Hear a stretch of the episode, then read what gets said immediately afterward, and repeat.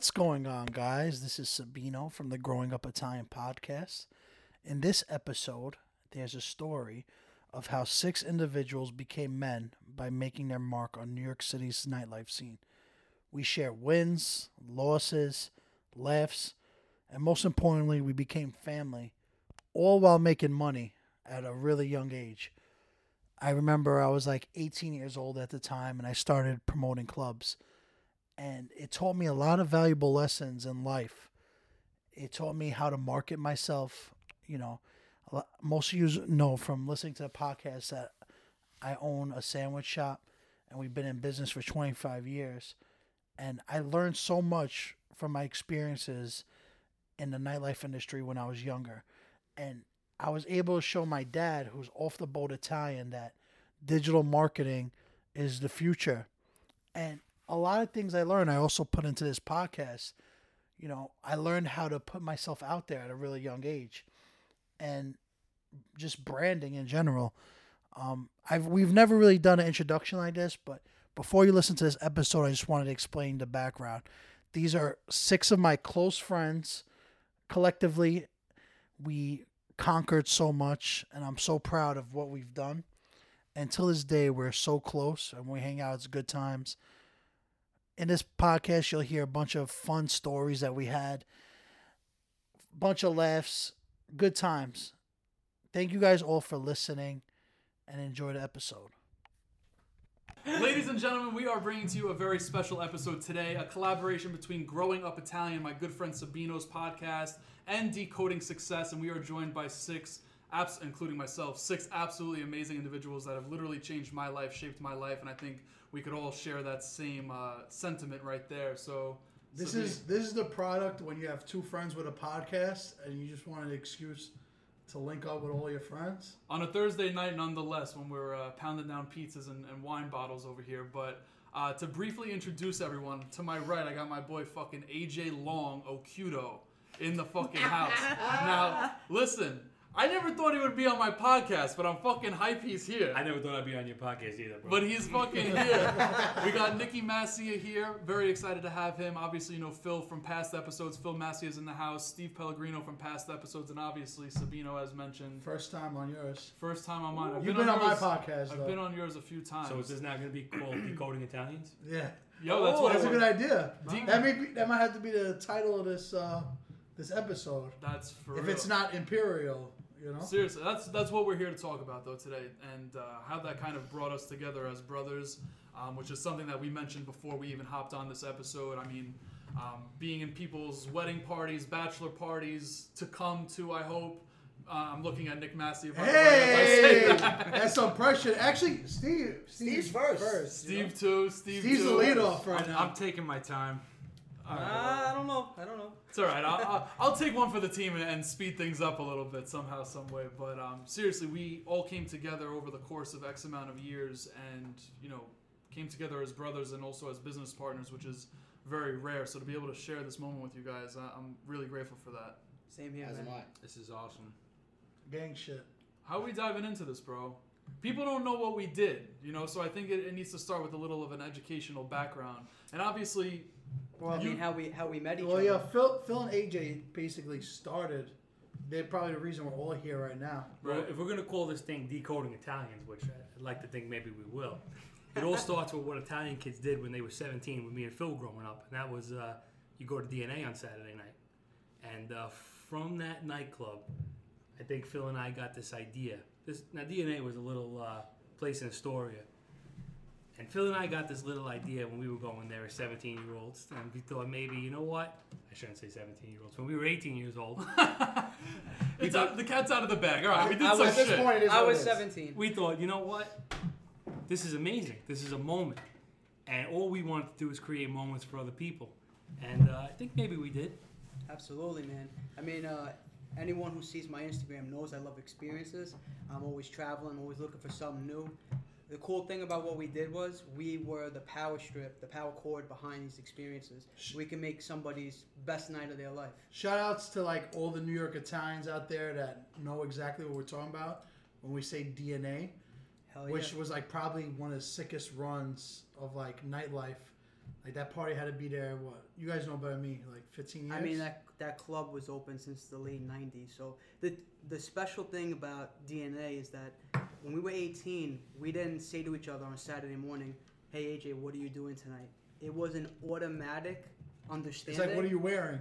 What are you wearing? What time are you arriving? Who are you going with? You on carpool? You I know? mean, it's a moment in time. So What girls you got going? Yeah, well, That was probably And the Steve most comes out of it. Steve used to come out the list. The, Like, the checklist. I have three possibles. Two One do not definites. play. no, and, and actually, One if I'm really drunk. actually, funny thing about that was DNA had two rooms.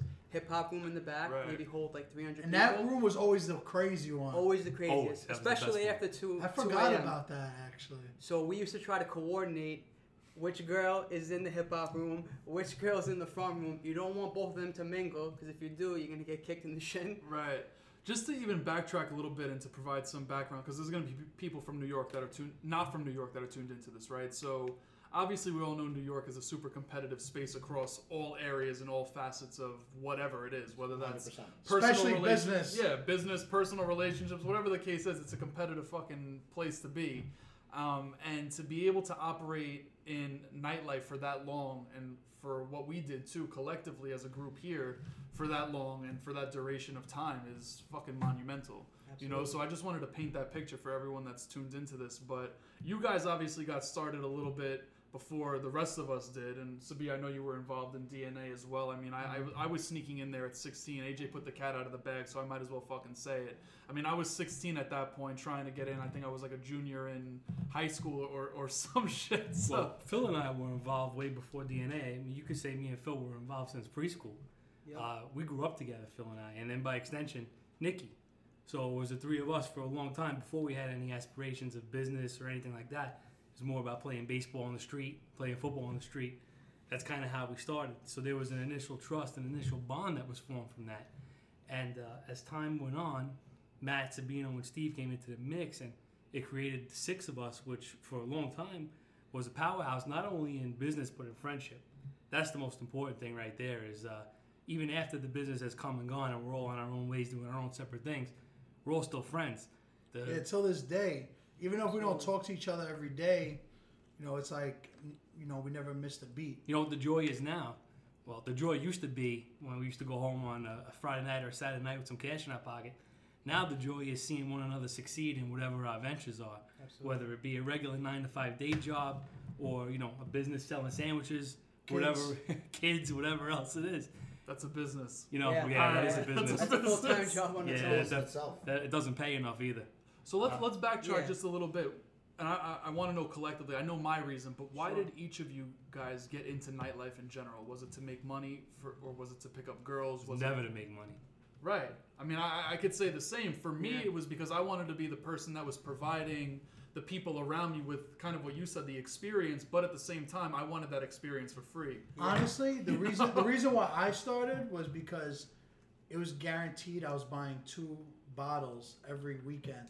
Fuck So you guy, So fuck you were a guy. club goer yourself, so it Yeah. made sense for you to be. a yeah, so like basically I figured I'd make some money back to pay everything I'm spending. 'Cause, you know, I used to make like three hundred dollars a week working at the panini shop, and that whole three hundred dollars was what you were spending that night with just your outfit and Right. you know to have a good time. What know? was the outfit back then? The affliction shirt, Affliction, the Ed Hardy shirt? Ed Hardy. Hardy, if you didn't have a Lacoste polo and fresh Lacoste polo, then you didn't even go out. Yeah, that was That's what it came down MySpace to. photo for a long time. I, I literally remember myself, Matt, Blaze, and Jimmy, some of our other friends not on this podcast, uh, a picture in the club that we're talking about, which is when we came together called um, Imperial, and we each had a Lacoste No, it was a crispy. Burberry. It was a Burberry Well. Burberry well, back well then. either it was Burberry or Lacoste. Burberry, Burberry had the run a little after that. after Yeah. that. But I mean, you were wearing either one of those brands and making sure you got that picture taken. Yeah, Jimmy. I think. By the way, if Jimmy's listening to this, I know he wants that shirt back after that night. By the way. That was his birthday. that was his birthday. That's great. I actually, how nightlife started for me, I wanted to go to a teen night. Old school Italian parents, no teen night in sight for me. Filippo, non ci vai là. No, no, that's where all the bad stuff goes down. So I actually lied. I said I'm sleeping over AJ's house. We, I bring my outfit, get dressed up at his house. We go over there. We're only maybe about an hour into the party. I forgot. Well, I had a call. It's my dad. He's, I know he's pissed. And you know how you can barely hear in the club? Well, he was yelling so loud that I still heard him. So I I heard him in my room too. Just letting you guys know. yeah, I walk outside. AJ, nice enough, obviously, comes with me. I heard an earful that night. But it's kind of like getting your first tattoo. It's a big whack in the beginning, and then it's nothing. So It's- it the next worse. month, It gets it gets easier after it gets one. easier, exactly. So the next month, I go to a teen night that's called Remy. AJ's I remember actually that too, man. like that was the best best teen night. Age is actually involved, and at this time we weren't partners in promoting, but you know best friends in life. And I go to this teen night, and I, the whole thing was that I just saw a guy who was in his late forties putting together this event. His name was MRD, Mr. DaCosta, Shout out to Evan Styles and, too. I mean, we and Evan. He didn't come to Patricia's dinner, but yeah, shout out. Yo, out you want to him. know what though? He didn't answer me on New Year's Eve, but Evan did hit me up like this week, two days ago. He hit me up, and I was Yeah. hyped for that. I was hyped. that? All right. I He mean, made up for it. So back, so back then, I go to this event. I'm looking around, and if anyone listens to this podcast, you're a go-getter, high performer. You're in an environment, you see something, and you can create that same thing, and you're like, "Damn, I know I could do this. I could do it better." So I got that itch. I just thought it was so powerful that a, it's just fun. B, we're creating experiences. So this is how promoting was back then. Back then, there was no social media, there was no MySpace, none of that. It was just a flyer.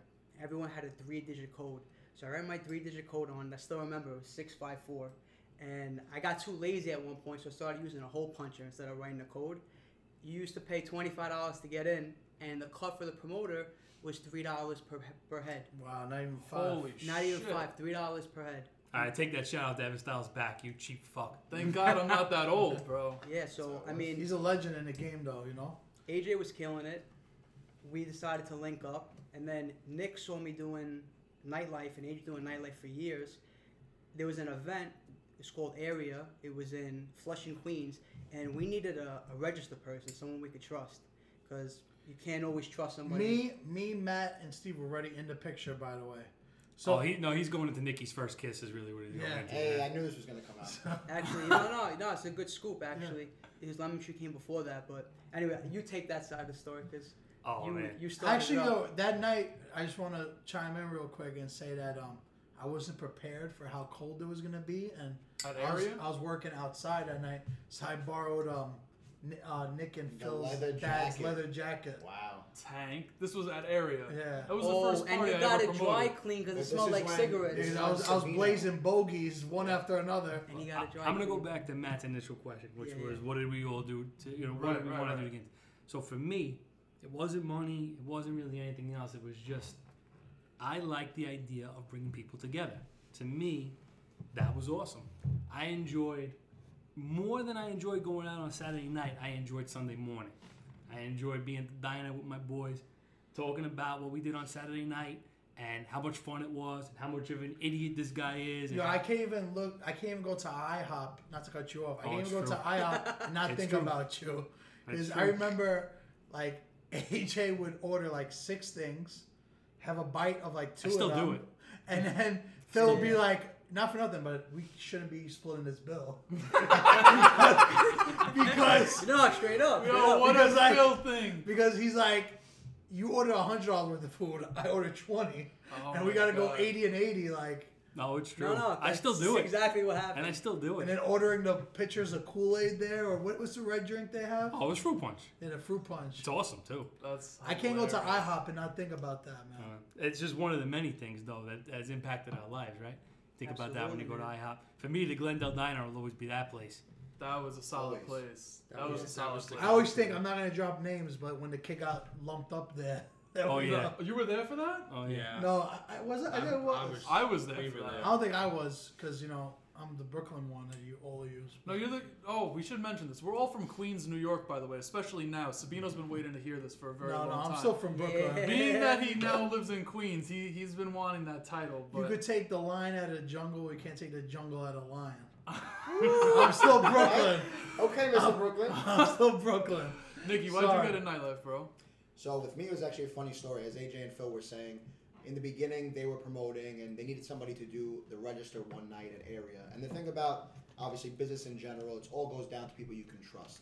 And when you have somebody dealing with thousands of dollars, especially in the club business, which is cash, Right. you have people dealing with thousands of dollars. You need to have somebody there you can trust. And obviously, they just turned to me, and, and it was a one-time thing. It wasn't we need you to work every week. We need you to work one time. Yeah, you were way too cool for us, bro. You're like, I don't think I can commit to this. You know what it was? I saw you guys do this for so many years, and I just kind of told myself it wasn't for me, and, and I really never gave it a fair chance. So the first night I was working, it was area that party, and the story that they were getting at before was basically one night, and AJ, correct me if I'm wrong. One night, this girl came to the register, and, and she wanted to pay. Uh, she didn't want to pay, and the thing about me is nobody's getting past the register without paying because that's my job. Which job. is very respectable, by At the the end of the day, if they counted, listen, there was 400 people that came in, and they know 200 people were supposed to pay, and there was $20 per person. It was my job to have the correct Whoa, amount of money there. If 400 people came in and only 200 paid, I know two things. Number one, Evan Styles did the door. That's right. and number two, I don't know. Philly's gonna have a fucking fit at the end of the night. We or, used, to or, do, or Veronica had too many friends there. we used to do the ladies the ladies free before eleven, so we used to get a lot of ladies to come in before eleven. Yo, but you know, and that would be the free. I don't know if we should admit this, but it would be mad funny when uh, we did the whole ladies free till 11 and opened the doors till 10.55. slow it down, slow it down. It's just Yo. good business. No, I That's still, what no, sometimes sometimes we held it, but go ahead, continue. So getting back into that, he still won't admit it. to the grave. basically one night this this girl came in and she didn't want to pay, and there's always gonna be people like that, and you know it was my job to make sure she paid. And I looked at AJ, he looked at me, he was standing right by the register, and he did something that I never thought was gonna happen. And I was young at the time. I mean, I was what, maybe 15, 16 years old. If even. And AJ looked at her and said, "You want to you want to get it for free? You don't want to pay?" And with the straightest face in the world, said, "Give him a kiss on the lips." this girl looked at AJ, looked at me, looked at AJ. And when she went to go look at me again, the next time I saw her eyes right here because she smacked me right on the lips. and I'm talking, I'm not talking about a little peck kiss. And this is before Juvederm, by the way, so they were Oh, regular. man. This, this was What's yes. Juvederm? What is The that? lip The fillers. lip injections. How do you oh. know what that is? Bro, I'm educated. I'm fucking well rounded. he dates. He's lot. a he's a French traveler. He's on around the TikTok a lot. He dates a I'm lot. on TikTok a lot. So long story short, that was kind of like my first taste of the club business, and you know I kind of Literally. it was very Yeah, literally, literally his first taste. literally my Yo, first Nick, let me ask you, was she at least good looking? Um, honestly, I don't really remember, but I know AJ wouldn't have let somebody kiss me that was ugly. Absolutely so, not. Listen, AJ. Was it Yana? No, I No. feel like Yana. It was Yana. I think it's something else. Anyway, We're name dropping tonight. the whole thing with me was like, if we fast forward a little bit and how I really got into promoting, because that was my initial appearance, was one day when uh, we were doing the club. Actually, fast forward to Noah, one of our parties that we did. If anybody's listened to this podcast, remembers the crazy club nights we had at Noah. I mean, we had celebrities performing there. And all these big rappers at the time. And that's when I just met Sabino for one of the first first couple of parties that we were working at. And everybody that's walking into the club is always saying hello to me. And he was Sabino was asking me, Nick, how do you know these people? Because you did the register at other parties, or you know you're just friends with them. And I just said they were all my friends. And every And single neighbor, in the person that came in- neighborhood, like every single from, person that came from in. going to St. Francis and hanging out in the park. Because I didn't realize back then that the biggest part of promoting was networking. And the biggest part of life. I mean, anybody listening to this can attest that networking is everything. Right. Digital So- digital marketing too. Like this is when Facebook events were huge. This is like getting into that era. So just being my natural self and just being always around AJ and Phil, I didn't realize I was a promoter long before I even started to promote because I was building that network. I was building that network of people around me. And at that day, uh, at the party at Noah, Sabino said, "Why aren't you a promoter? You know everybody here. You have all them coming, and you're literally not getting paid for these people." So the real story was Sabino forced me to promote, and he said to me, "I know you can get 20 people here for next Saturday, and if you do, then you continue promoting. If you don't want to do it, you don't do it." And the rest is history. I remember. Well, I, I basically night. told him like, you know, back then you were making like a salary like seventy five bucks to do the register. I was like, why not make the extra hundred while you're here? You Right. know? So let's decode success a little bit. Amazon, biggest retailer in the whole world, right? They really don't own any inventory. Maybe they own a little bit of inventory, but They really don't own any inventory. Uber is the biggest car service in the world. They don't own any cars. The whole point was for me and Phil not to know everybody that came in the club. As a matter of fact, if we did, that would be a huge problem, right? The whole point was for guys like Nicky, guys like Steve, guys like Matt, guys, guys like Sabino. You guys know the people. You guys are the face of this whole thing. We're just going to make sure the ship runs straight. We're going to steer it. But you guys are the life of the party. This is the the part that's funny is because I was like into my like 23, 24, still promoting, you know. Yeah. And then you guys are a couple years older than me, so Yeah. it just goes to show. At that point, you just run the machine. It's like almost franchising like a Burger King and you know, Right, right. hiring a guy on Yeah. the grill. And let me tell you, guy for fries. Running the machine ain't so easy. No. But you do what you got to do. You make a lot of mistakes. You learn a lot from your mistakes, and as long as you are a better person, see this this goes further and deeper than just what we did. It's what we're still doing. Because I know I still take everything I, I did think we back got then to with me explain today. a little bit about what kind of events we were throwing. Let's do. Because like, I don't think like people really have the visual of what we were doing, but we were getting like Yeah. a thousand kids in the five boroughs, Long Island and Westchester. Really, the Jersey- tri-state the area. tri-state area. Area. Thousand- Jersey, everybody. Okay, one second.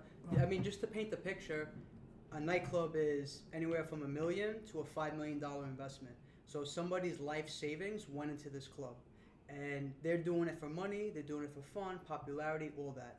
So if someone put one to five million into a club, and they see AJ and I going asking for a deal, and a deal meaning we want to do every Friday night consistently, every Saturday, or one-off holiday events.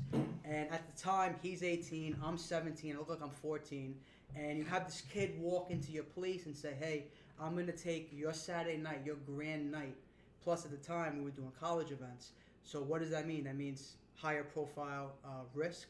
That means could be you know some drinks being passed around and whatnot. So just picture that for a second. So in order to get you know that person to commit to you, and then we were doing at our height about five to seven events a week. Mhm. I mean, just to get Five to seven events a week. in a, a week. Over the Yeah, summertime. Tuesdays, Summertime? Tuesdays, Yeah, we had- Wednesdays, we had- Fridays. we had just about every night. just we, Monday. Monday was didn't really sleep. off. we didn't really sleep. So just to get an owner to say yes to you for that, and then in the beginning, they're honestly a lot of the times they didn't say yes because you're the best underneath the sun. They said yes because they were desperate, and it was our job to turn in desperation into making money. That's one thing that we did in this business. We excelled at it. We could go into a spot and we could turn it around from you know the red into the black. Gonna- that I'm- applies to life. I'm going to give a case in point. Uh, and this is a story that I'll probably be telling my grandkids, and they'll look at me like I'm crazy. But I believe it's one of the instances that made me the man I am today. That was one of uh, our very first venues. We took a place that was extremely far from where we lived, uh, where we didn't really know a ton of people that lived in the immediate area. But we said, you know what, we're going to do it. It's a big room. Phil and I were really young, and this was one of our first big projects. Or room. Uh, this club out in Brooklyn, uh, far out in Brooklyn too. Not not anywhere like like you guys said. We're Queens kids. It was far out in Brooklyn, Bay Ridge. Bay Ridge, and um, I tell you what, looking back on it now, we were in over our heads. We didn't really have the resources to do what we needed to do, but we did have one thing, and that was an incredible will not to fail. Uh, going into the first night, and when I tell you this was a big room, I mean this was a big room.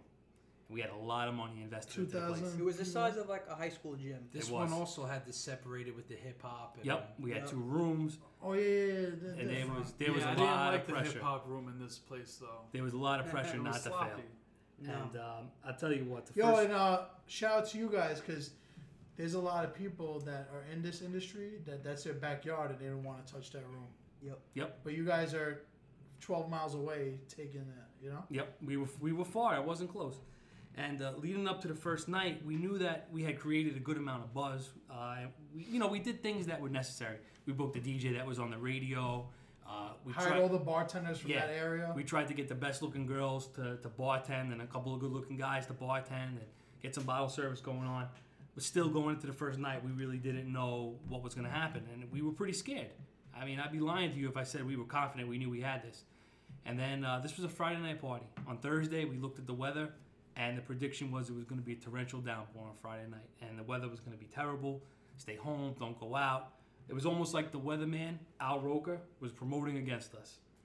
he, he was out to get us because all he wanted to do that was bastard. yeah, Fucking hell. all he wanted to do was tell people to stay home that night. And uh, leading up to the party, we were driving there.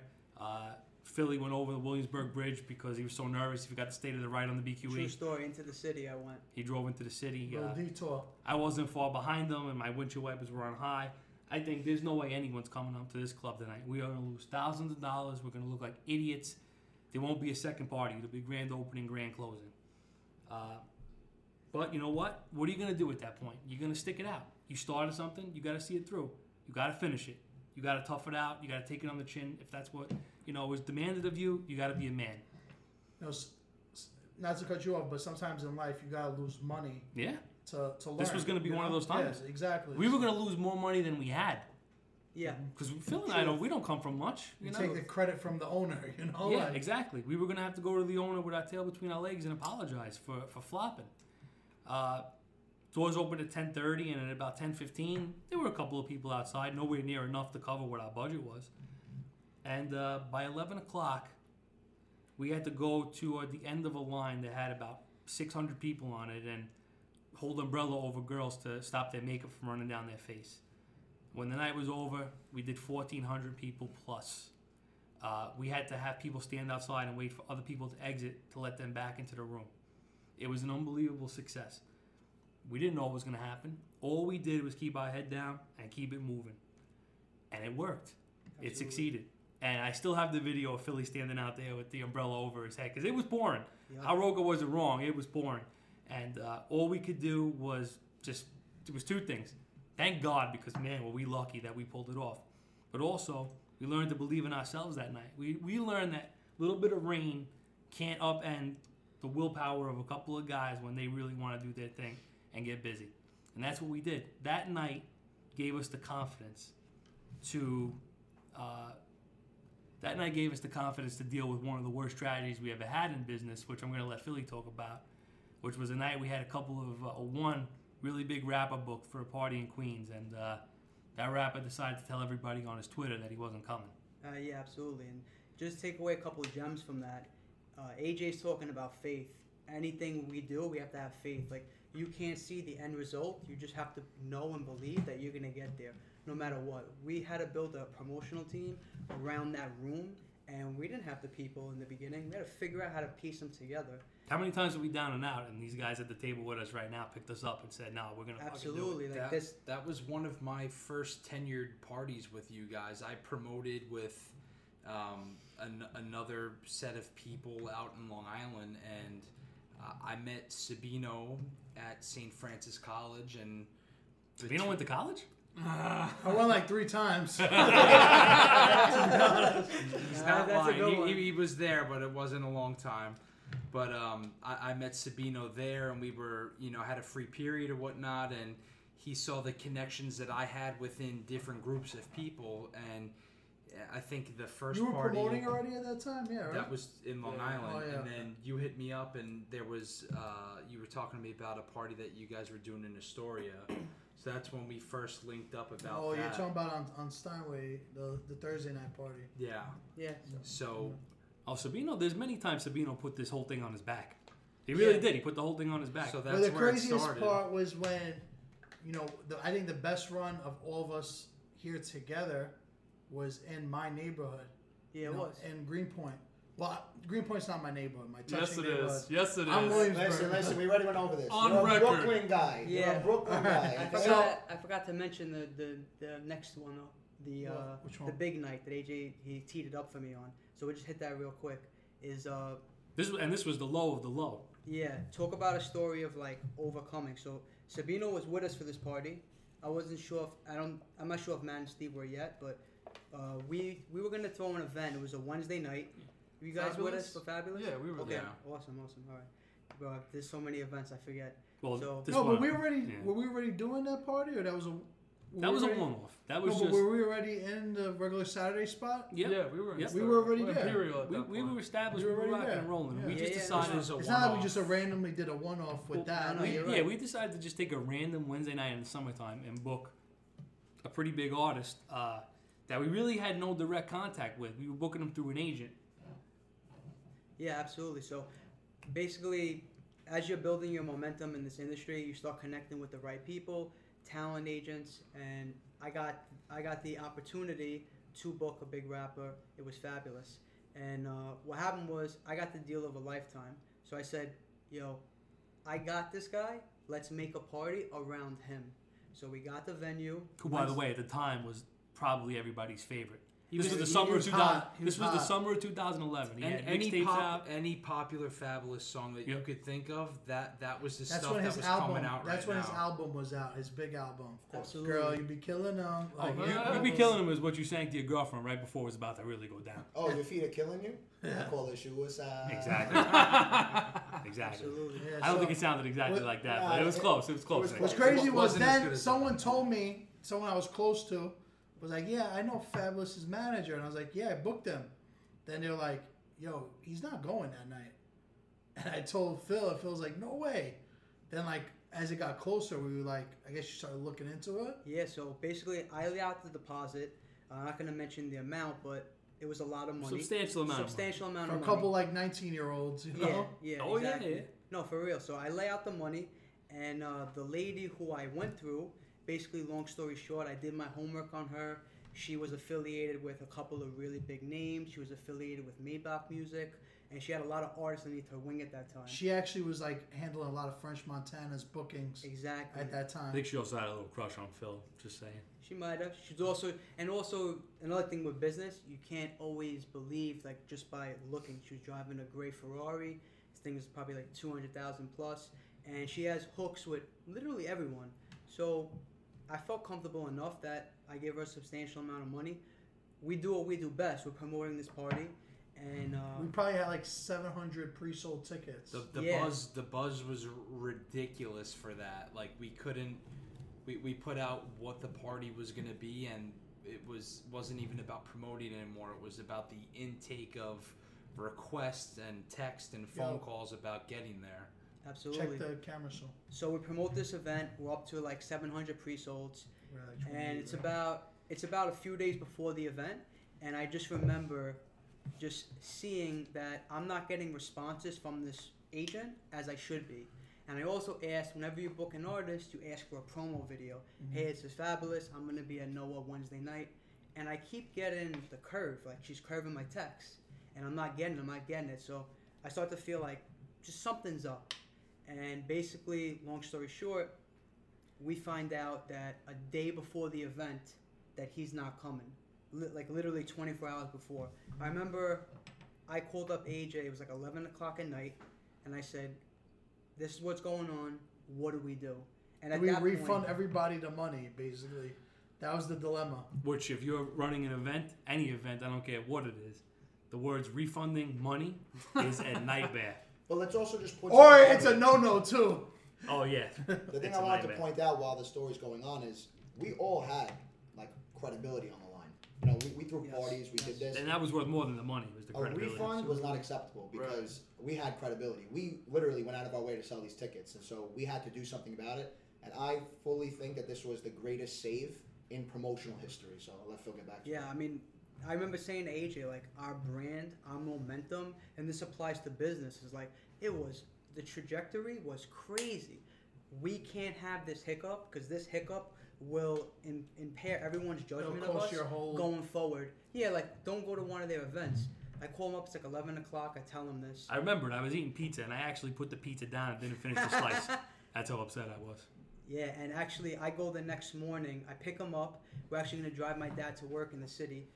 I don't have like, I really don't have much money at this point. I'm still maybe I'm like 24. He only has his baptism and his fucking Communion money, they go to communion sleep money at every that night. point, and his confirmation. I'm sorry, Phil. I told everybody. Nah, it's cool. It's cool. So, I actually the night before I booked someone who we had booked a f- couple of times, and it was Lloyd Banks, and everyone loved him. But I knew that just booking him wasn't gonna be enough.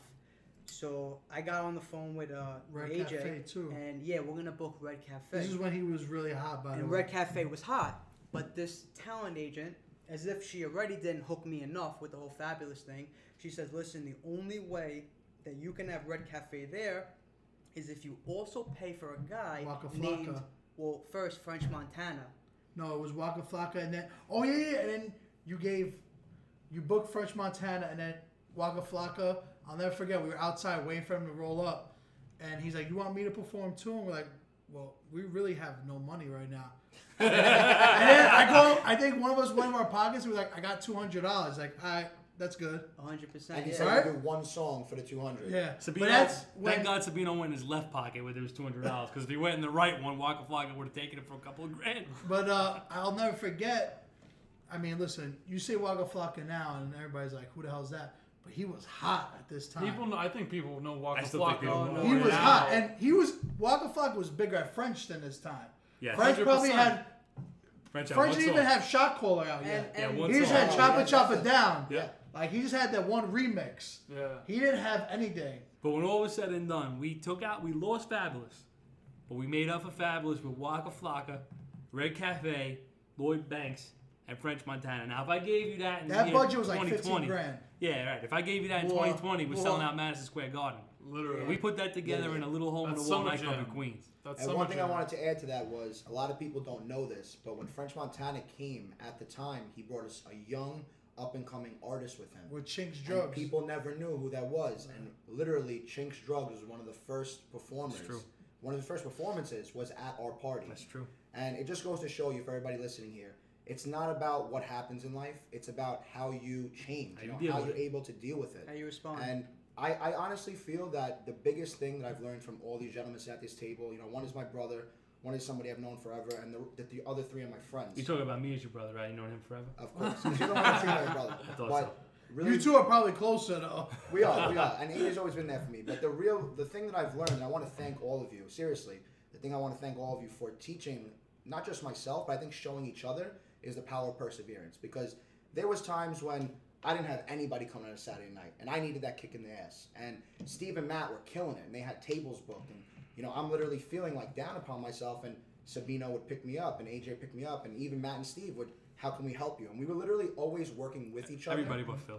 So it was, you know, you work in some businesses and people are working against each other inside of the business, but we all had our own little thing going on, but we were always willing to help each other. And I really was able to see like this is a family. This isn't some business where we want to, you know, work against each other. Yo, I got I got a question for for uh, Maddie One B. So That's the drop. I, I, could, I could I could talk forever and ever about the fucking events and all this shit, but I want to hear about my two favorite places of all time, which would be Imperial and Stereo. I want to hear That's- about it That's where uh, you got you got your wife though, right? No, pass me the one. I'll I open got, it that's where I got my wife. That is where you Yeah. got your wife, yeah. I want I want to hear about these things from you guys. I don't I don't I mean I don't even want to hear me and Philly talk about these places. Yeah, no, no. I want to mean, hear about it straight from you guys. Let's go into how we even. I mean, how, how we met them, how they got into. That's it. I important. want I want to kick that off. So Yeah. You first of all, you need to still tell us why you got into nightlife because So- you didn't even get there. Yes. I, I got into nightlife because I just felt like I had so many connections and where I'm a high school athlete and a lot of my time was dedicated to playing football and basketball that this was something easy where not only can I go out and party for free but I could also go out and make money. I can meet people. I can make friends. I can meet girls. And that's that's what it was to me. So I had started out in a, a club in Long Island called Dublin's, which isn't there anymore. I believe the building is actually totally knocked down Oh, at is this it? point. Yeah, They didn't and- rename it at all. I'm not even sure. But uh, Oh, I think they sell like plants now. it, it might be like a garden Might, world never or There's no like there's no nightclubs now in in New York like that. So like It's different. a lot of people that are listening to this probably don't understand like what the hell we're even talking about. But like there was clubs everywhere in New York at this time. You know. But go ahead. So, so this one was on Jericho Turnpike, and uh, I would just tell everybody I know, like, hey, if you want to come out, there's a 18 and over party, and we, we have good DJs. You can meet cute girls, or for for girls, there's cute guy, whatever. You know, you got there, the line was always wrapped around, and and people came out and they had a good time. So. I'll never live it down, but Stevie Pell's at the door. That was the guest list name. So, If you wanted Um, to pay double, that's what you said. Literally. Who wants one? so so started started to gain traction and i was doing well there and then i was uh, approached I, I, I guess because of my connection with sabino through college that after we did a couple parties that both phil and aj had said you know, like we want to talk to you and Matt because at this point, I, I said the the connection between me and Matt is is tremendous. The amount of people that are are between both of our networks, we we would You kill had, it. you had a lot of like the thing about promoting back in the day too was like it's all about reinforcing. So like the same person getting hit with the invitation three times. Yeah. So they're like, you know, we're going. So we, You know? we both went to different high schools. I'm a year older, so we we had many people in common, but there were we were also you know di- plenty different people, like a Venn diagram. We got the people in the middle that we both Venn know. diagram. There you go. And then, and Wow. then Wow. and then you got the people on the other sides where only Matt knew, only I knew, and and together we own that entirely because even though it was my name at the door, Matt was saying, you know, you know, use this guest list. This is my boy Steve, and and we're cutting that right down See, the middle. That was smart. He had somebody to blame it on if shit went wrong. it was it was Leverage, fi- leverage. it was 50-50, Never had a problem with that. Steve.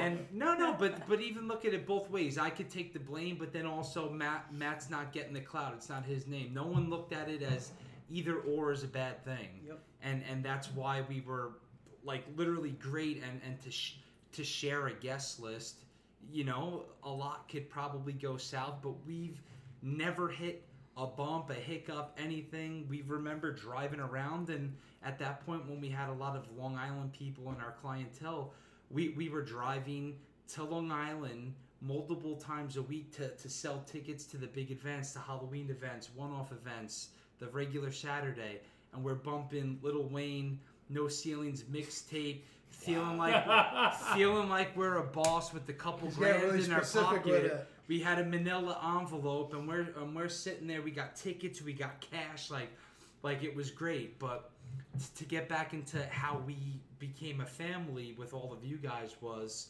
uh, apparently Phil and AJ saw you know kids from their neighborhood. They're from Glendale. I'm from Middle Village. Matt's from Maspeth. You know, they, they saw the value in us to to be partners within this company that they were running. They wanted us on their team. So I remember specifically them saying we want to, you know, meet you guys, talk about what we can do. We know that you're with other people already doing this, but we have a great opportunity for you guys. So we met at uh, a local Dunkin' Donuts by our house, and you know, Right there on Woodhaven. Wow, by they the spent way. a lot of That's money it. prospecting you guys, huh? Yo, Took you to They- a they fancy got- I got a water bottle for free. Sabino paid for the water bottle. They I'll never got- forget it. they got me Phil nice didn't want to coffee. reach in his pocket, but Yeah, Sabino did. Phil wanted you to he- buy Like- coffee. like I said Phil, earlier- Phil reached in his pocket another way with the paycheck. So Hey, He did, he did. Like I said Hey, earlier, man. there were times where You know what I'm Sabino really carried this thing. Uh, and that's No, and that's Sabino how definitely we, that's carried how this thing. we There you we go. started Yeah, yeah. with them. Sabino was the initial contact with myself through college, and then I, I did F one with you guys, and Yep. the, the main thing was Imperial. That was our, our Brooklyn party. That's uh, what I would say really really took off, and Yeah, at this point, Sabino, his family, Nick, his family, and you guys made a name for yourselves. We knew that it would be a win-win, you know, by having you with us, and we wanted to bring you guys in on an upper level with us, so this way it would be one bigger family. So like, we could even talk about that night, like when we met. So Sabino was pretty much like a scout. We had heard of you, and we we knew that we could make Imperial and our other events you know, even bigger by having you guys with us. And also, we're all about longevity. We didn't talk about that too much, but like most promoters have a three month run, six month run. We had runs that went three, four years. So, We sacrificed a lot for that too. Literally. yeah, I mean, I, A lot of I think, sacrifice, I a lot think of it's time to take like a little segue into like what we got out of all this and like our lives today and Well, like even Matt, for you to, you know, you to share your experience with it.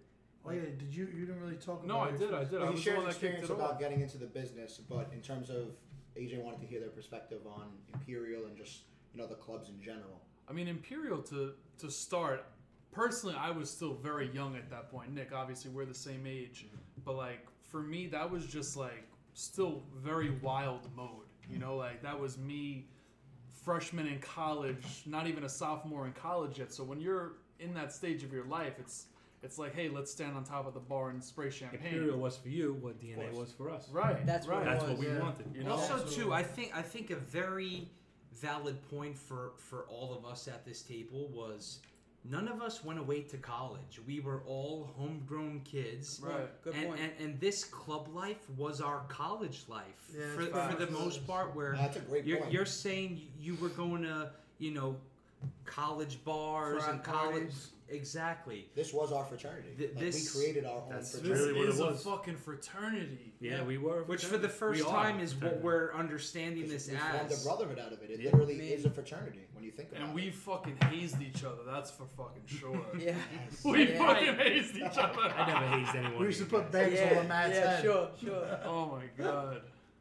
Anyway, Oh, going shit. back to Matt's wild days, back then, if you saw a picture on Facebook and Matt didn't at least have two bottles of Grey Goose in his hand, then you know it wasn't really a Matt's I fault. think No, what you there's said a was really- Movie. movie. Yeah, it was a movie. That Matty was movie. stereo though. That was stereo. Matty no? movie, I think yeah. that was stereo. Who the fuck Stereo was movie, but Imperial you always had the Yo, Goose. so I, I'll never forget though. There's like one picture out there of Steve and Matt like posing a 200 milliliter bottle of Georgi, and like No, no, kissing no. That was never me. That was Sambuca that we fucking had. No, but there's a picture out there of you guys like holding a Georgi. I never drank Georgi in my life, bro. I'm tired of saying No. That, that would That be was a, Steve That would be night. a, that would Uh, be a Matt, pre. you never drank Georgi me. that you Yeah, know of. see? There's been plenty of times I gave you Grey Goose and it was really Georgi. I remember. Hey. I remember. I remember getting the five dollar fifth, not fifth, the three seven five. Yeah. Well, that's a pint. A pint, a, a, a pint of Georgi, and the three or four dollar Red Bull, and that was my pregame. I, you, w- I wouldn't even mix it. I would just take a swig of one, swig of other, and, and boom, terrible, I- terrible decision. I got I got to the club and I was good. I probably bought a couple drinks, but I probably didn't need those couple. so if, drinks. if you're looking to make money as a nightclub or bar, Stevie is not the kind of client. He's not the want. person to bring about. Uh, another gem that you're hearing throughout this is that just like in life, if you really want to go the distance in what you're doing and be really successful, you have to love what you do. And all six of us loved what we did.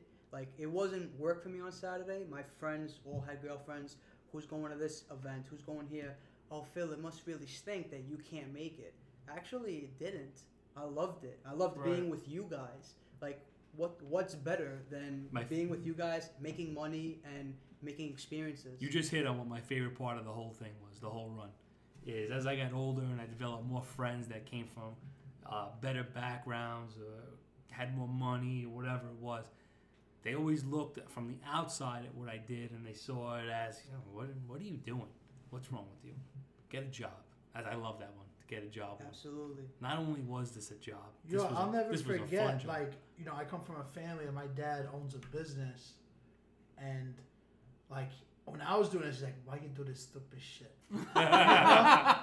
like, what, what the what the fuck are you doing? You know, and like I'll never forget. Like, but he understood. once he saw like, I think one day he came in my room, and I had my ex girlfriend sleeping over after a party, and I just had like fucking four bands like on my That's on my a bad- nightstand. I know that night. You had bands on your nightstand. You had buckets next to the bed.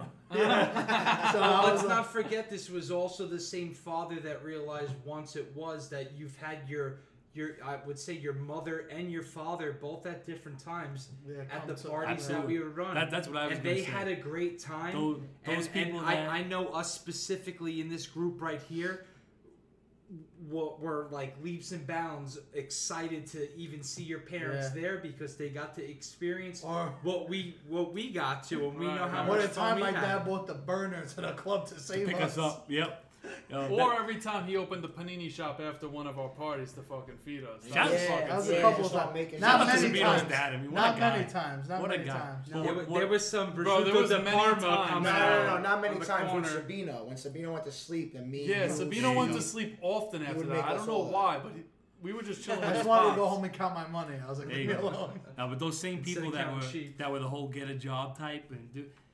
I told them just come once, come see what I do But one look, time, look, like I and they just did, wanna. and they got it. That did. really helped me though, like running my business nowadays. Even mm-hmm. with growing up Italian, like you know, there's a lot of digital marketing stuff that we were doing before Way ahead. everybody else was doing. Way you know, ahead. so like I kind of turned that into my business. Like after that, I was like, the same way I could get people to go to a club is the same way I could get people to come eat a sandwich. You know. Sabino realized that there's two P's that are going to get a lot of uh, attention on social media. One is pussy, one is panini, and I love eating both of them. and he loves them both. So let's talk about this. What AJ brought up, and this is one thing that I mentioned before the show, is like we all embodied a sense of not giving a fuckness when it came down to what people were saying about us, right? So for anyone that's tuned into this right now, in regards to whatever it is they're dealing with in life, what do you feel like takes place or has to happen for them to embody what we did?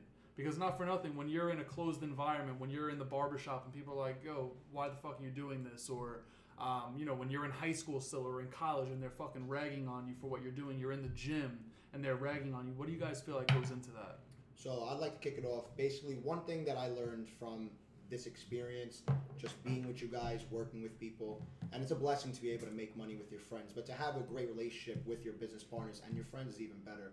And I think one thing we were all really good at was seeing the end goal because you know somebody make fun of us all the time. Why do you guys promote? What do you do this for? You annoy people with Facebook messages. You annoy people with event invites. Stop sending me group uh, We, group. we've heard it all. Between the six of us here, we've heard everything under the sun. But you know, somebody says something to you, and you could let it bother you, or you could not. And I really think what pushed us and what pushed me definitely was seeing that end goal. Like AJ was saying before, like Phil, like so many of us here, seeing that nightclub packed, seeing people who literally got together as two single people, and now they're able to become a married family, and they're able to you know have kids. And just seeing that end goal of basically the nightclub being packed and everybody having a great time, it didn't matter what people said. If somebody turned around and they were able to say, Why are you promoting? Why are you guys doing this? We knew what it was about. It wasn't about making money, it was about having fun, having a good time. So, whatever industry you're in, whatever business you're in, if you apply that same mentality of just seeing the end goal, you know, you want to do something and you see the end goal and you see what makes you happy, what does it matter what people say along the way? You just use that as your motivation, your inspiration, and keep pushing and striving for success. Right. That's huge. Um, couple things. How someone views you from the external is a lot different than how you view it. If that's what lights you up, like clubs, like it lit me up, man. Like if I there's many nights. Let's just put this out there on the record. There's no set salaries. There's no I'm gonna go to work tonight and get paid. There's some nights we took it on the chin. There's some nights we didn't make money. Sure, there's some nights we did very well. But if I p- kept paying attention to everyone on the external, and a lot of my friends, you know, pushed me down about it. Why are you doing this? Uh, you, you know, now I'm 25, I'm still doing it. Like, oh, aren't you getting a little old for this? It, they don't see what you see, and with your business or your idea, they may not see what you see. That doesn't mean that it's not going to be tremendous or it doesn't light you up. Because if you just stick to what everybody else likes, you really won't go far at all. You're gonna you're gonna stay right in the same tracks, like you know, all the time. So for me, it lit me up to the point where even when I had that chatter, it didn't matter. Like I was doing something that I loved. And that was a big thing for me. No, I respect it. I, I, I had a good time Th- th- when we were doing Imperial slash Stereo. Um, I, I was in college. I was managing a liquor store. I was a full time student, taking eighteen to, you know, twenty credits a semester, and and I made my schedule where you know I worked Friday and Saturday from open till closed because I wanted to be able to go to school during the week without having to, to worry about certain things. or And- because your boss would beat you up. that could, but but because I, I had I had a, a strict boss and, Yeah. and he was a powerful guy Yeah. and um, You want to learn about Venn diagrams? I I, wor- I, wor- I worked I worked ten or eleven hours on on Saturday, but there was never an issue of me being unmotivated after working that shift to go out to our party. You looked forward to it. I I was Hell yeah. you know waking up at, at, at at ten, getting there, getting to my job by eleven, working the whole day, and then getting out at ten. And then you know our our party was was about to kick off. Then I would run home. I would shower. I would put on a little cologne. I would hit up Matt. You know what's the moves? How we getting there? Are we pre gaming this that? And, and the next thing you know, we were there. And then I was out till you know, maybe three, four if we went to the diner. Five, five, six, six, seven, Six, maybe. seven. Is Sun, it prosciutto? yeah, Plenty- plenty of time. Sun, sun was rising. I was going to bed, but you know there was Best parts there, of life, there was there was never a time where I ever questioned you know this is crazy you know because you only think something's crazy if you want to. If if crazy is normal to you it's normal. So to me maybe someone looked at that externally like we mentioned and, Yep. and said you know this kid's doing something that's you know not the norm but for for me and our little family here that was normal so That's the word right there. that that was you know you got Yo, a sense you of know what? satisfaction that nobody else can understand. I understand. tell you what, Exactly. I, I, there could be a hundred people standing outside my door saying nothing or saying anything they wanted, but it didn't matter because to me, the only people whose opinions really counted were the five other guys sitting at this table and there's one really hot bartender that I ended up marrying uh, and had two kids with. and had two kids with. Yeah, talk about the Ferrari later. That- uh, But those were the only those were the only opinions that mattered. Anybody else could say whatever the fuck they wanted because what, Philly said was was was hundred percent true. Like seeing the the long term of it. For me, it was always about getting the most juice out of the squeeze. This is not like the the nightclub part of it was just one small chapter. That was just like you know the first few pages of the book. I'm looking at it like, what are we going to be doing? You know, 30 years from now, we're all wrinkly and shit. Uh, you know, playing golf on an island somewhere on a, on a guy's vacation. For me, for me, that's what the end game was. It was never money. It was never. It was never any of that. It was never notoriety or fame or anything like that. I couldn't give a fuck about any of that. I care about my boys, my, who are my family. You know, like I said, my wife, and now my kids, and providing for them. That's the only thing I give a fuck about. Anybody else can say whatever the fuck they want. I gotta provide. I'm gonna do what I gotta do. I'm gonna have a little bit of fun while I do it.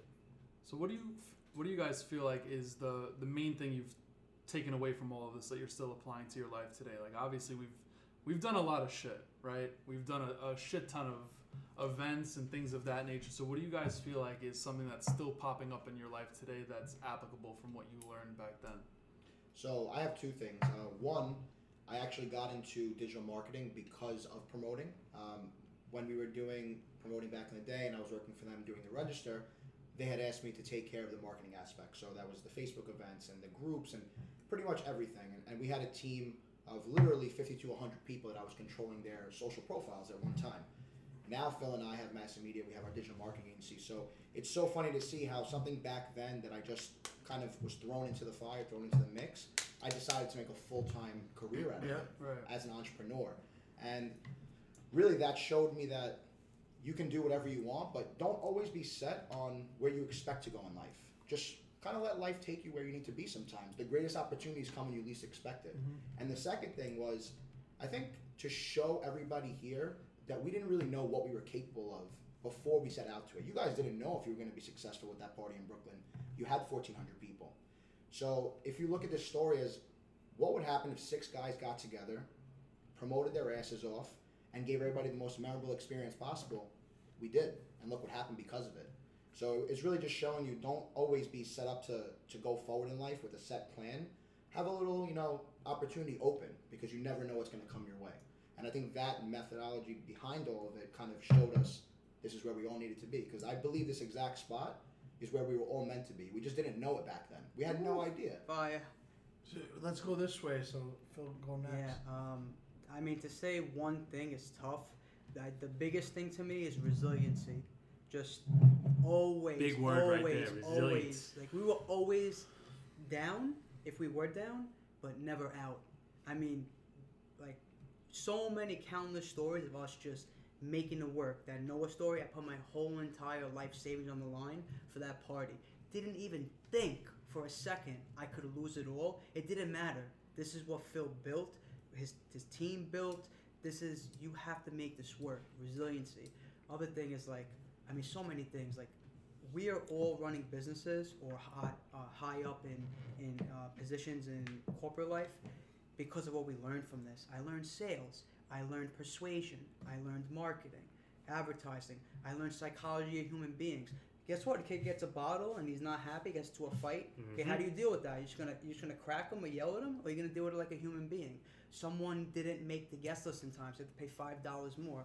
Okay, are you gonna yell at the girl and you know say something stupid, or are you gonna deal with it like a gentleman? um, how to talk to somebody who's older than you and have them respect you. I had owners that were 60 years old looking at me, I'm 17, like, who the F is this guy? And having to speak to him in a way where he earns respect from you. Uh, the biggest thing is how to deal with team members, how to make Keep everybody everyone motivated. yeah, and everyone aligned. Like I said this once, on, I think on a previous podcast. Like, uh, your dream when you're building a business has to be so big that the people that you put inside of it, their dreams fit inside of it, and still have so much room to grow. Like promoting, reason why we all liked it too. Like we were never on a chokehold. It was you can make as much as you want, as much as we grow, and as much as you're willing to work. So it taught me. It taught me so much. But if I had to do one thing, uh, and I know I just tapped the table again, but uh, resiliency, resiliency. I would I would go with network. Yeah. That was my. That was gonna be my answer. I mean, we could definitely have different spins, but f- for me, it was, you know, being able to reach out to people that were close to you, people that weren't close, strangers hitting you up and making that connection. So for me, I take that as, um, you know, once I graduated college, I, I took my first job and I absolutely hated it. But before I took that, I interviewed at multiple places. Um, NBC being the place that just didn't have an opening, but I had a great interview. The you know director told me you know stay in, stay in touch and, and we'll see you know if something opens up. So so me building off the the club industry, you know it, it stayed in my mind like you know I should really just you know hit this guy up and see if there's anything going on. So I was only at my first job for six months before. I had reached out and found out that there was an opening, and because everything went great, I actually wound up getting a job at NBC, which at, at the time was you know my dream job, and from there that blossomed my career, and now I'm at a you know a new company in a new position, and and I and I couldn't be happier. But I think it's based off of what I've been doing from 21 to 24 at the time of my my club career of just being able to be a, a, personable guy and, and not afraid to talk to people. I know within those jobs in corporate that I was the one that was walking around and saying hi to people on a daily basis and introducing myself to people that were that were higher up and, and you just don't know how far that will take you by just saying a simple hello or sparking up a conversation with somebody that is you know a VP or an SVP and stuff like that. And and I had good relationships with those guys and still I feel like my my tenure in my industry in, in media you know still knowing those people and staying active with you know talking with them could eventually you know still get me into a better place than I am now moving forward That's huge. And your reference came with to get into NBC. Your reference, I got called at 5 a.m. and the NBC guy Phil, called me up. Phil was my 5 reference a.m.? Uh, I was in he was California, in California so, So it was 8 a.m. here. 8 a.m. here, and the call, and it was the promotional experience. Cool, it worked. Boom, like it, it's all it's all you know synchronicity. That's correct. Crazy. Phil Phil was one of my references when I was leaving my first job to go to NBC, and uh, people from HR, they had called Phil at 5 a.m. because he was in California. Send the invoice, bro. If you have No, it. I mean he. Yeah, I no, got I him a should. nice bottle of But wine. he, You no, can he, bump it up to a 15 minute little, uh, he, deserved, no, he, a 15 minute charge. You he, know. he deserved it, man. Like They called me. I said, "Fuck that." Can your you hire your dad actually drank that bottle of wine, right? He did. He It's did. all right. We drank enough of this bottle. Sabi, what would you say was the uh, the most influential For thing me, that, that it's the same answer, network, but I think in a different way because, like, working in the clubs kind of put my business on the map. Because like everybody I'm meeting, I'm like, yeah, I own a sandwich shop right over here, and then you know Yeah, from yeah. opening one to Maspeth, where you guys are from, like it just kind of like gave me a network of people that were spending money then are still spending money with me. You know what I'm saying? Like And not for nothing, three people here at this table have a sandwich at your shop. I have a Masher Brothers sandwich, but just never made it because It- it's not on the because- menu. you got All seven, right. it's We're seventh waiting. grade. We're waiting. We're Phil, waiting. Phil Sandwich never made it in Sabino's shop because Phil's is like some healthy shit. He probably wants like uh, hummus and dirt on like a fucking holy pita. Who the fuck wants to eat that? Wait, wait. I with, knew that was with, uh, coming. with honey mustard. With honey mustard. It's not Yeah. healthy. No, honestly, it's it's a seven grain panini with grilled chicken, pesto, prosciutto, Prosciutto. mozzarella. I have it. It's- Oh my god. I god. have it. Why does why does the Masher Brothers have to be a healthy sandwich? I'm not healthy. Because Phil used to always get seven grain Mingy, you're not paninis. healthy. We got three pies of pizza. You come with a salad. well, that's because I'm like 900 pounds now. It's a different story. Nah, nah, nah, nah. Keto. So basically, you're saying that it showed you to to take you know different experiences and you can utilize them for just to show person- nah, just to show people who you are like it just made me like meet so many people. And like i think phil told me this once. I'm, I'm pretty sure you did but like the strongest tool you have is your phone. So like just being in contact with people like saying what's up like you know i haven't seen you in a while you know like come get a sandwich you know what I mean? Goes a long You know, way. like you you know that somebody's always bought uh, three foot heroes of you off the Super Bowl. Be like, yo, you still ordering for me this year? You know, like giving that customer confidence. Like people feel more comfortable spending money with you when they know you. You know, like so I gained so many like friends from doing this club stuff and just everybody knowing who I am. So it shaped me to be the person I am today. And, and then us even being a family to, to go with you having your shop like like you said there there's people at this table that have a sandwich and whenever you know y- you guys post and it's like hey the Matt and Steve you know like Which We're- he posts more than any other sandwich, by Because the way. it's I It's think. a Sells. number one fucking bestseller, bro. Not Yeah. number one, By but the it's way, top five. By the way, the FDNY, the fire department in New York called. They're pissed because they used to be number one sandwich, Well, I'm and now sorry. Matt and Steve is the number one sandwich. Yo, But but what I want to get to is that like us being a family, we're always reposting, sharing. Hey, Yeah, hell yeah. you, you know I'm not when, reposting shit unless when- he posts the AJ. when I'm working and I tell people I haven't seen that posted once. yeah, he fucking forgot way. about What that the sandwich. Motherfucker. Nobody Nobody looks wants too a plain. sandwich with It ain't ketchup that American Instagrammable. cheese. That's why. Ketchup American cheese is awesome. I have ordered yours. A few Yeah, I love it. Fucking chicken cutlet. Was it cheddar Onion with onion rings rings? and gravy. Yeah. Onion Shout rings out on to a sandwich. It's not- it's innovation American right cheese. there. No, for, cheese. for me, the biggest uh, the biggest thing that I took away from this whole thing that I still use today is I wife. learned. Yeah. Well, yeah, Damn, bro, you called her big, she's gonna fuck you up. She's gonna beat you up. two Yo, kids. bro, that was Steve Pellegrino, by the way. Just two throwing that out there. No, but I, Steve Pellegrino exits the chat. Oof. Oof. I learned how to read people. I didn't know I was going to learn how to do that, but I did learn how to do that. And, uh, you know, you learned real quick what girl was coming to the club because it was whole life that weekend. She was mad at her boyfriend. She was mad at her dad. Either one. They were both good. Uh, you learned what guy was coming there because he wanted to get over his girlfriend. You knew what to do. You knew exactly what to do with those guys. You knew who to hire. You knew what kid was going to be a great promoter. You knew what girl was going to be a great bottle waitress. You knew what person was going to make a problem in that club, and you better keep them away from somebody else that's going to make a problem in that You knew who to sell bottles to. You knew, yep, you knew who to upsell to. You knew who was a drunk spender. You learned real quick if you just had a little bit of observation who was what. And here I am, however many years later, and I still use that every single day. My goal, and I think I got up and said this at, at, at one of my meetings, was uh, my goal for this party is for guys and girls that come here not knowing each other to go home and fuck.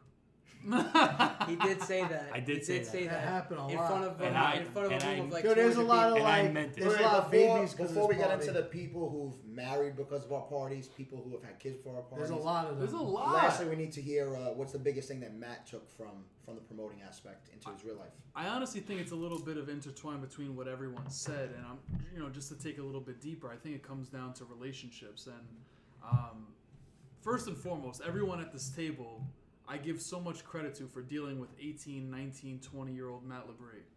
Uh, All right, calling himself Yeah, out. Let's No, hear it. Let's nah. hear it. Nah, I respect it. It was an easy one. No, it wasn't easy. it wasn't easy. It wasn't easy. I, I literally replay instances in my head, and I'm like, holy shit, did I say that? Holy shit, did I do that? You did. I did. I know I did. You kept us on our toes, man. I, I'm not mad at myself for doing it. I just I just question it because now I look back and I'm like, yo, you fucking changed a whole lot. And I literally remember multiple times. For instance, Nicole, when we first started Stereo after Imperial, she's like, yo, you're different. Like, yeah, I mean, I hope I'm fucking different. I was fucking wild. I was crazy. I said stupid shit. I was just blunt. I was out there. I still am. He was just- mean to girls. I was gonna say so. I literally still am. nothing's changed. That hasn't changed. no, things have changed, but ultimately it comes down to relationships to the point. And you know, obviously we were saying networking, we were saying how that helps the business, following up with people, building friendships, and things of that nature. But um, you know, from a very deep level, it's like at the end of the day, just being able to be there for someone, being able to provide them with something that they need. Um, in, in that sense that we were just alluding to on multiple different facets here, I, I love that, and that right there has yielded me opportunities to, for instance, work with Damon, do do a whole bunch of other things. I wouldn't be able to work with Damon unless Phil introduced me to George or reintroduced me to George and things of that nature, right? Like at the end of the day, it was a it was a huge trickle effect. Even to this day, you know, being able to get hooked up with someone that AJ worked with, who's making me a hat now, the kid Lucas that you worked with for for Blipstar, literally making me a hat that I want now. Like the list goes on of you know the the whole relationship building. So to me, that's the biggest takeaway. And of course, that sounds a little bit basic because of course relationships are huge, but it just goes to show how big they really are when you look full picture as to all the years that we put in in what we did versus now. You know, it's still paying off. You know, paying That's those huge. dividends. Yeah. Comes into That's huge. leverage. At the end of the day, yeah, Yeah. good leverage. And one course. thing I want to say in regards to, to what you were saying about relationships, people always say this, and you hear this a million times. It's not what you know, it's who you know. And obviously, everybody here agrees. But I think there's one part of that that people really don't speak about is did you go out of your way to make those relationships? Did you network those relationships? It's not what you know, it's who you know, but how did you meet them? How did you find them out? How'd you get there? How did you get to that spot? Do you keep do you keep that relationship oiled? That's that's the biggest part. Yeah. You you can know somebody, but just because you know them, are they going to do something for you because you needed a favor? Are they look? How many how many times do we look and someone reaches out that we haven't heard from, and, and you're like, wow, like they're reaching out because they need a favor. Yeah, that, I get that a lot. If somebody is consistent with you, you would never even question that. I don't even question it though because we were doing so many favors back in the club days in regards to this person wants to sit next to the stage, they want to meet fucking Fetty Wap, they want to do this, they want to do that. At the end of the day, I don't even question it because we had so much power back then that, I mean, of course they're gonna ask those type of questions, you know. So Yeah. um, I, I personally don't question that. I meant I more of, respect like it. now. Yeah, I, Yeah, I, like- I honestly respect it because I, if I was on the other end of it, I would probably ask those questions Their, too. their, their connections then with us, yes, and we would want to do anything because we were the provider, and if we could say, "Hey, Phil, AJ, could you guys move somebody away? We got people, and I know they're gonna buy more bottles, and they'd rather sit there." Yeah. They would do that in a heartbeat because it's customer Ties into what I satisfaction. said, right? You got to I read mean, the like the, the, the long term. I- If that person didn't hit you up from the, that time that you moved them close to the stage to now, and they're looking for something, you're gonna question that. right. Yeah. So it, I, I'm I'm telling everyone here and everyone that's listening to this podcast, keep your relationships oiled because you don't know who's doing what and where. it's always better with lubrication. Yeah. hey, yeah, it's very important though. You have to Coming from them. the guy with two kids, he knows what he's talking about. Absolutely. Hey. Another thing the clubs taught me is the clubs taught me patience. Getting two to three hundred texts on a Friday or a Saturday, how to deal with them all.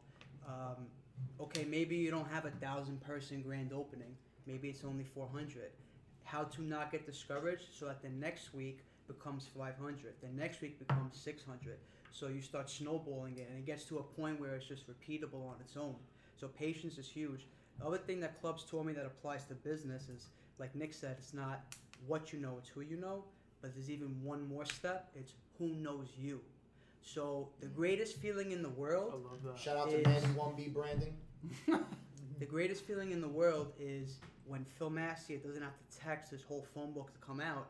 Phil Massier gets his phone book to automatically text him. Right. And then the people who knew, who he knows in his phone book, their one arm reach people, text Phil as well.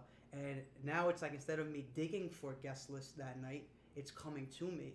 And when you have a business and that happens, it just says one thing about you. It means you're really doing your stuff right. It's admirable, and people are remembering you because you do a great job. You make them feel great. Right. That's That- huge. That was love the that. best part, the easy stuff where it was like, hey, my birthday's coming up. We want to get you know three bottles. We want to do that Ciroc special, and do you think you can get us some extra sparklers? But like, let me, yeah. but let me ask you a question. Why did they hit you up? Why didn't they hit up somebody else, some other place? Because, because of what you said. they they because of that they knew it was what I would do for them every week prior to them coming for their birthday weekend. It was me being able to get them a free drink. Trust. Trust. Me, me Yeah. being able to get a, That's a group of built on. five good-looking girls to the front of the line and not have to wait. It was because of our Ooh, I love that. customer service and expertise and being able to know how to play your own cards. Yeah. So that the cards played you when the time came for it. Let's end, let's end this on a, a fun note because we Yeah. got a little. We little. definitely serious. have to get a part two on this, though. We need a part two. Let's end this on a fucking fun note, though. Sure. The what and collectively, I don't want to hear a before story because you guys are old as fuck, Phil and AJ. Old as fuck. You guys are True. fucking dinosaurs. There's True. I want to hear collectively your best and or funnest memory between us in the clubs. That's easy. All right, so start. You know it's where I'm easy. going Go ahead, this start. Oh, you're gonna. You know exactly what I'm How going. you usually Philly introduce Phil? goosebumps. Philly goosebumps. Oh, no. there, there was uh, there was a birthday of Phil's that uh, I don't think he was really uh, versed in taking shots. So this was the first time he took more than maybe like three or four shots in a night. Oh, this was the 19th birthday. Oh yeah, this is Phil's 19th birthday. And, Dang, uh, Shots said, of- I I shots of said, apple I juice, said by the way. collectively, collectively, us together. I wasn't Oh, there his okay. 19th birthday. I was tw- I was 10. Ten? Yeah, all right. They were like six. I was 10. He was born. You were 15. Take it easy. You're 16, bro. I was 15. Good night. no, no, 19, 19. But anyways, you want me to continue that one, or you want me to end that one? End that one. Give me, All right. give me a good one. It wa- had nothing to do with us being in a nightclub.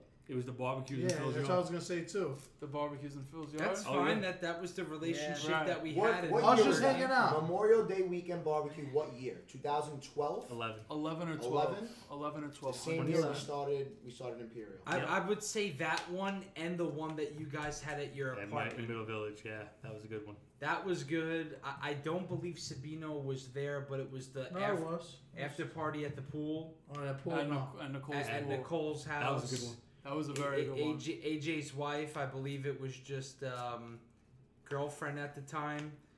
You I'm know, not even sure. Was ni- nice in-ground pool, and she was the you know the the head bartender at, at our club, and she was like, we should we should go back to to my my house and have a pool party after this. So, what did we all do? It was about three, four, four, whatever. It you was know, definitely past four. I'll tell we, you that. we, it we, Sure. we go 5 a.m. minimum. Where if, if you guys are familiar with the uh, Bayside Whitestone area, uh, Christina's Deli, Cherry Valley, you know that those delis. has nothing on Panini Shop. we, we Nothing. A lot of inspiration from them, though. Shout outs to them. nothing, but we did we we had a pool party. You know what we you guys didn't have? Sandwiches. You know what just didn't have? Bathing suits. Yeah. Facts. So Facts. it didn't matter. We went in in our boxers and we and we had a great time and that was probably one of my fondest memories with you guys and I, I remember I was supposed to, I, I promised my aunt I would help out on the co-ed softball team that Sunday morning and, and you better believe I did not show up because there was no way I was able to play. Because you got home at the same time the game started. No, I slept there. Oh, I didn't. I didn't. I was wrecked. I'm gonna sound corny. I'm gonna sound corny. I don't think you are, because I think I have the same one as you. Let's hear it. Yo, I'm gonna sound this corny. I loved every night with you guys. That's Aw. That was corny. no, that's that's great, bro. True, that's though. great. I, I really, really did. I don't recall any time that I despised going to the club. Despised going to quote unquote work. Yeah. Yeah, right. It quote was- unquote work. Because we never looked at it as work. It was never looked It at was as never. work. It was never, ever, ever looked at. I think that's what people need to take away from this is like they need to find a way to make money Doing what you love. doing what you love. I I'm, I'm gonna keep it real. What I'm doing right now, I don't love the way that we did clubs. Like I really don't. When I look at it like that, I don't. You'll And never love anything like that, though. it was wild. It was wild. It was Yeah. wild. It It was, was a time really of our life fucking too, dope. you know. It was really fucking dope. But when I look at it, it's just like I'm thinking about. It, I'm I'm thinking about like the whole process and all these things. It's like I never once felt tired.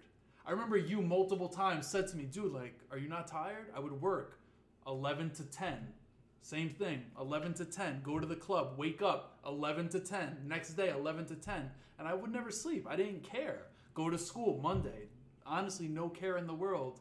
And I, I don't ever recall a time where I was like, you know what, I don't want to go. Of course, things came up where I might have been traveling or something of that nature where I might have missed one week, but ultimately, every single week from Imperial to Stereo to Central to every single Noah, Rain, all those parties we did, like every single time I absolutely loved it. From the times in Imperial when we're fucking spraying champagne off the fucking bar, like fucking savages, to the Throwing napkins in the air, by throwing thousands that never time. stopped to stereo in the corner fucking You know, I bar. still How you a, doing? You know, I still have a pack of the napkins from Europa. That's savage. in you my know what house. I have? You really want to know what I I, know have? what you have. You have the That sign. boy still I have has- the motherfucking So sign. let me I just still let have me, the beads. let me just jump in here for one second. On the last night, Matt stole a sign. That was supposed to be You my guys saw wedding you were at the. Coliseum that night and singing and stuff. That was supposed to be my wedding And- and present. I still sign's never got it. I tried really- taking the exit sign. The exit sign wasn't coming off. And then I got two fucking guys, Scribbles and Cody, to take off the fucking Europa sign, put it in my trunk. I just got off. That was supposed to be my wedding present. You never gave it to me. it can still come, bro. It's Fucked in my up. garage. It's a bad friend. I had. I That's just why had a you s- give him a godson. I need It's gonna be my wedding You need present. I need that. One, uh, what I was gonna say, and I, what I thought you were getting at before, as a collective thing, was I think the first thing that we ever did together, um, outside of the club business, that really was like a life event. Like I'm not talking about you know going on vacation together or, or going out to eat together. We made money together. We had a good time together. But the first real life event was when AJ and Nicole got engaged, when they got married, and we were all sitting, you know, at the engagement party at the wedding, and it was just crazy to see how every single person around us there was people from the club business there. There was owners of clubs that we've worked with. There was bouncers. There was literally people from the industry all around us. And that was because of our success. Like you have this podcast to decode success of people out there and you know it's, it's something funny because now we're sitting here and i thank you for having this podcast because we're kind of talking about decoding our success and one thing i was saying to you earlier that really stood out to me when i was thinking about all this stuff was people say if you work a day in your life, uh, if you if you do what you love, you'll never work a day in your life, and we all can agree to that. But the one mix I have on it is, if you do what you love and you do it with your friends, you will never work a day in your life, and you'll have a great fucking time doing it. Yeah. And that that's huge to me. That's like that's the biggest thing. Think maybe we're gonna get another engagement party anytime soon, please. I mean, shout out to Stevie Pels, six months. This has been a good time, brother. We love you. We thank you. We miss you. Nicole misses you because she's gonna beat you up after this. Literally, yeah. we know we know It'll- Nicole it'll wears be the fun pants, by the way. Listen, Yeah. it's doc, it's Doctor Nicole. You talking to me or talking to him? No, Nicole wears the pants. Which no? Nicole? They both. They're both do. Nicole, Oh, bro. yeah. Honestly, Is Nicole. no. You know what? This is what I told my Nicole.